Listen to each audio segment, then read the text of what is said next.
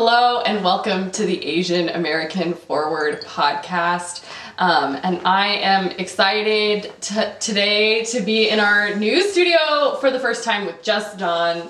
Don, how are you this week? Good. Hello, everyone. I'm uh, we are in the studio now, and uh, I think it's the topic today is pretty uh, has a long history, but it's also still hot. Yeah, right? we're yeah, I would say so. We're so to give some context to that this week, we're revisiting um, some topics that we've talked about in the past, but we want to drill down in a little bit more detail. So we're talking um, about kind of the history of anti-Asian legislation and its impact now in modern times.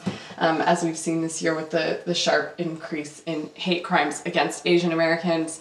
Um, so, but we want to start kind of um, with the Chinese Exclusion Act, which Don has done a lot of work on in the past.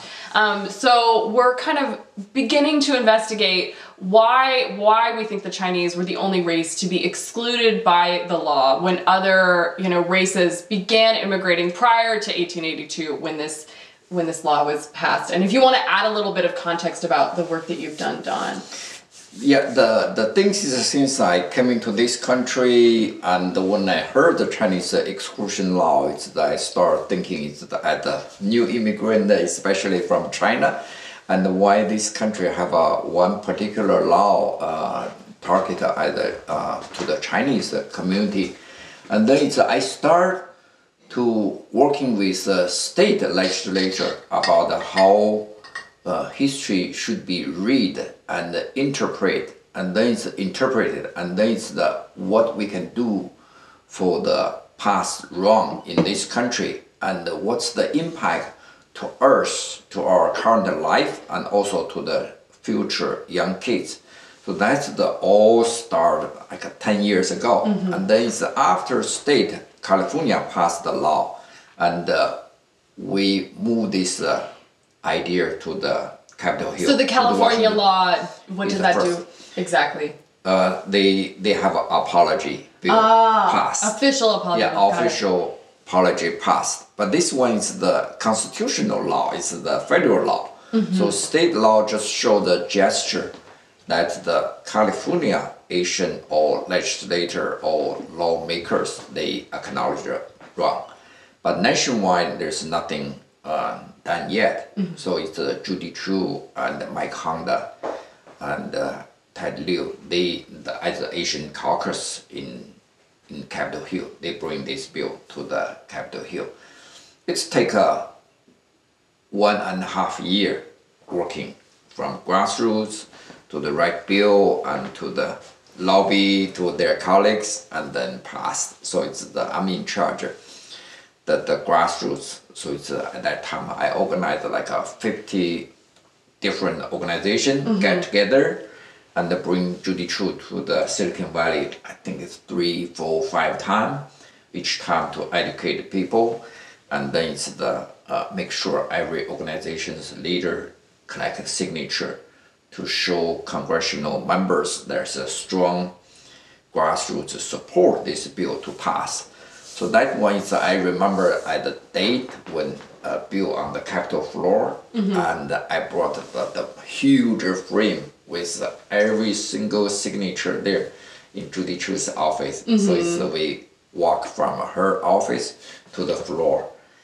I'm the only one from West Coast fly, flew from here to uh-huh. there and then watch this historical moment. It's pretty exciting if you have something you can involve uh, personally for one year and then finally you see some bill pass Yeah. in the Capitol Hill. That's the whole things. But back to the the history facts, I think so maybe you can give people some uh, the, the the brief description. Mm-hmm. And I do have some uh, all kind of a museum Okay. visit, those kind of things. You can yeah. tell me. You can tell me what I'm missing. So, right, Yeah. my understanding, and I do want to talk a little bit about about education. I think we can get into this here. Yeah. Um, is that the Chinese Exclusion Act kind of set quotas for the number of people who could enter the U.S. Um, from China specifically, but I'm imagining it also applied to other East Asian countries. Um, no, Not really. Not at It's all? not a- only Chinese. Yeah. Only Chinese. Yeah. And and also there was something about limiting the number of women and children versus single men, right? Yeah, Am I, what am I missing? Am I missing anything major? no. Okay, which brings me to another point though that I like am barely able to just to describe the act.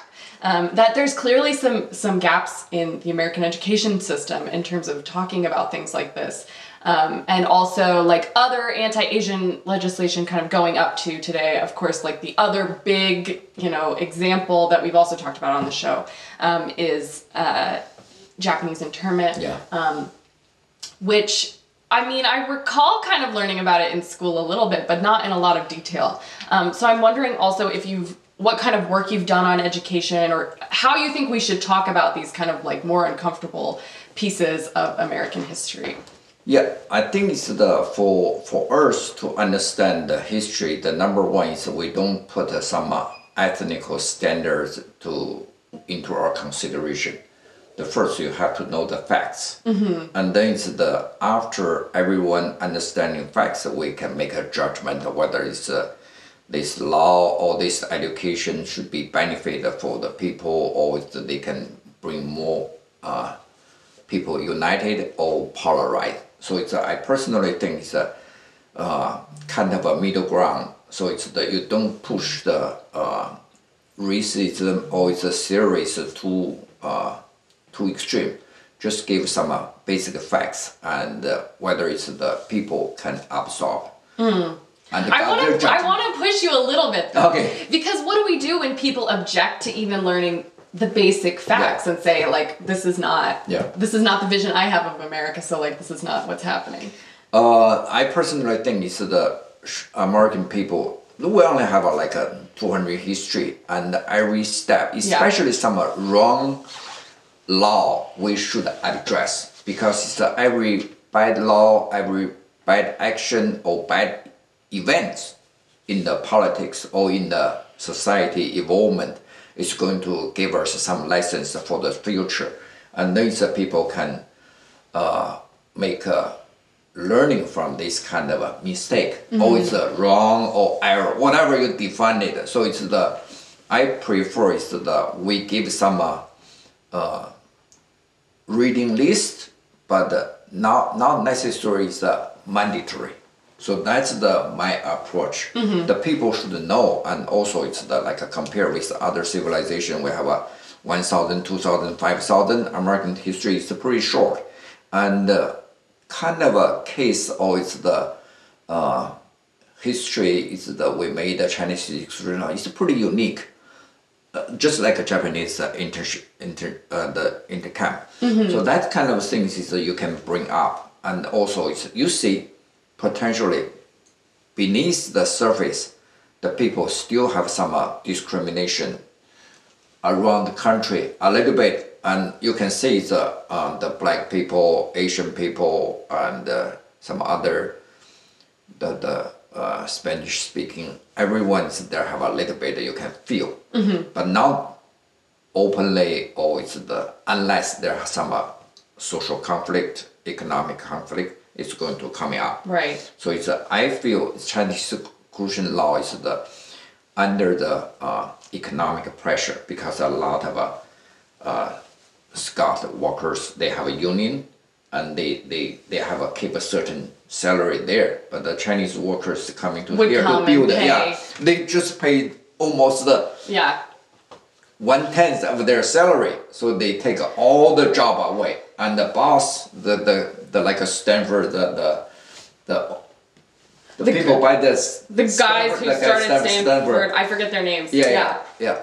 He brought all Chinese to this country to build the railroad. Right. But the workers, they don't feel they can against their boss, so they against their colleague workers. And non-union Chinese, they don't know what the union means, so they just uh, work hard and try to make money, send money back home. So that's the cause of the conflict. And then Caucasian workers, they just uh, go to the local Yeah. friends, say, get these guys all out or kill them. That's the original the situation.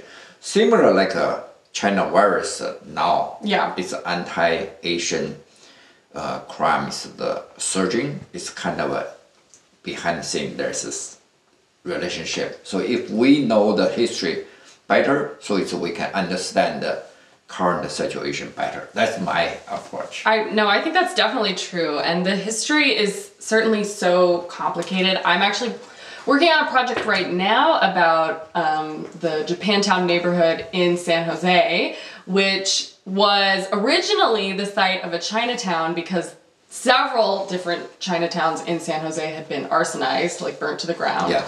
And then they settled in this neighborhood, which is then where like all of the Asian immigrants from from across Asia, Filipino people, Japanese people, Chinese people would live in that neighborhood. Um, and so I think understanding kind of that complexity is really important to understanding what's happening now. Um, but also, I wanted to dig into your personal experience a little bit because it's not like these high level um, sort of Supreme Court decisions and laws just impact things at that level. They impact how American born citizens, Americans, whether they were born here like you know our high school interns or naturalized here like you. Um, so i'm wondering how you've kind of experienced the effects of those kinds of attitudes that are sort of so baked in from like centuries back. Uh, it's very very tricky question in in terms of when you uh, apply this kind of situation into the personal experience. Uh, of course it's uh, every country especially this country there is all have some bad people and say bad things to you, uh, both in the society and in the political system. But overall, it's since the, the, the day I, I touched the, the ground of this country, I love this country. So it's the everything uh, I share the similar uh, ideas that Andrew Yang uh, he used to share with people in Washington Post. See, it's the at the first generation immigrant we came here, we enjoy the freedom, enjoy the democracy, and uh, we need to do something beside your professional making money for yourself, for your family, for your friends, and also so we have some kind of obligation to do the community work to back to the society because this country treat new every single immigrant most likely is pretty fair. Mm-hmm and around the country, around the world, this is the best land. This is the that's deep in my heart. I truly believe it, and 99% people it's they are so nice to new immigrant. Even we have so broken English, lousy English, but they still treat us uh, very good, give us uh, every opportunity we we have. So it's the some people say, oh, Andrew, you say it's Americanized or it's a more American, not put the, the, the, the shirt or hat there or flag yeah, on your body, yeah. but you have to do something. And people say, oh, we are born here. But the ABC, the American born Chinese, right. they don't understand the, the first generations, the immigrant like us, how we feel. Mm-hmm. We always feel we we're not do, doing the enough contribution to this country. That's why it's the Andrew push us to do a little bit more, mm. but got a lot of against us says that you shouldn't say that we are all American. But yeah. you have to recognize your face color, my face color is a little bit different. So there is the still some difference. Yeah. And some people they they do some have some a little bit of discrimination even at the street. They look at you say oh, you bring some virus there. Something that uh, happened to me too. Uh-huh. And also they said that get it, go back to your country. But this country is all immigrant. Everyone is the, back to one generation, two generation, all coming from somewhere, yeah. from world. So it's the pretty hard. That kind of education, maybe we can extend it a little bit further. And I always think is that every uh, social turmoil or trouble is going to bring this uh, country or society go to the better position if we have a strong social movement that take that kind of opportunity mm. to get people educated. I always love your your optimism. Um, I'm curious about also like if you have really vivid memories of when you became a citizen. Like, did you do anything special on that day, or like did you feel different or was it like yeah what was that like Yes, the the when I uh, get a citizenship, it's pretty easy and uh, just uh, swore in in San Jose. So it's the I see the whole the the the uh, theater is uh, filled with like uh, 500 people. They all swore in. It's uh, coming from. Uh, Oh, it was like a every- big group of yeah yeah people like sworn in at 500 yeah swore Yeah. in at once. So it's uh, the first thing is uh, when I walk out, the first thing is that I try to, to at the door is uh, filling out the voter registration form. Says uh, I'm a, the first citizen.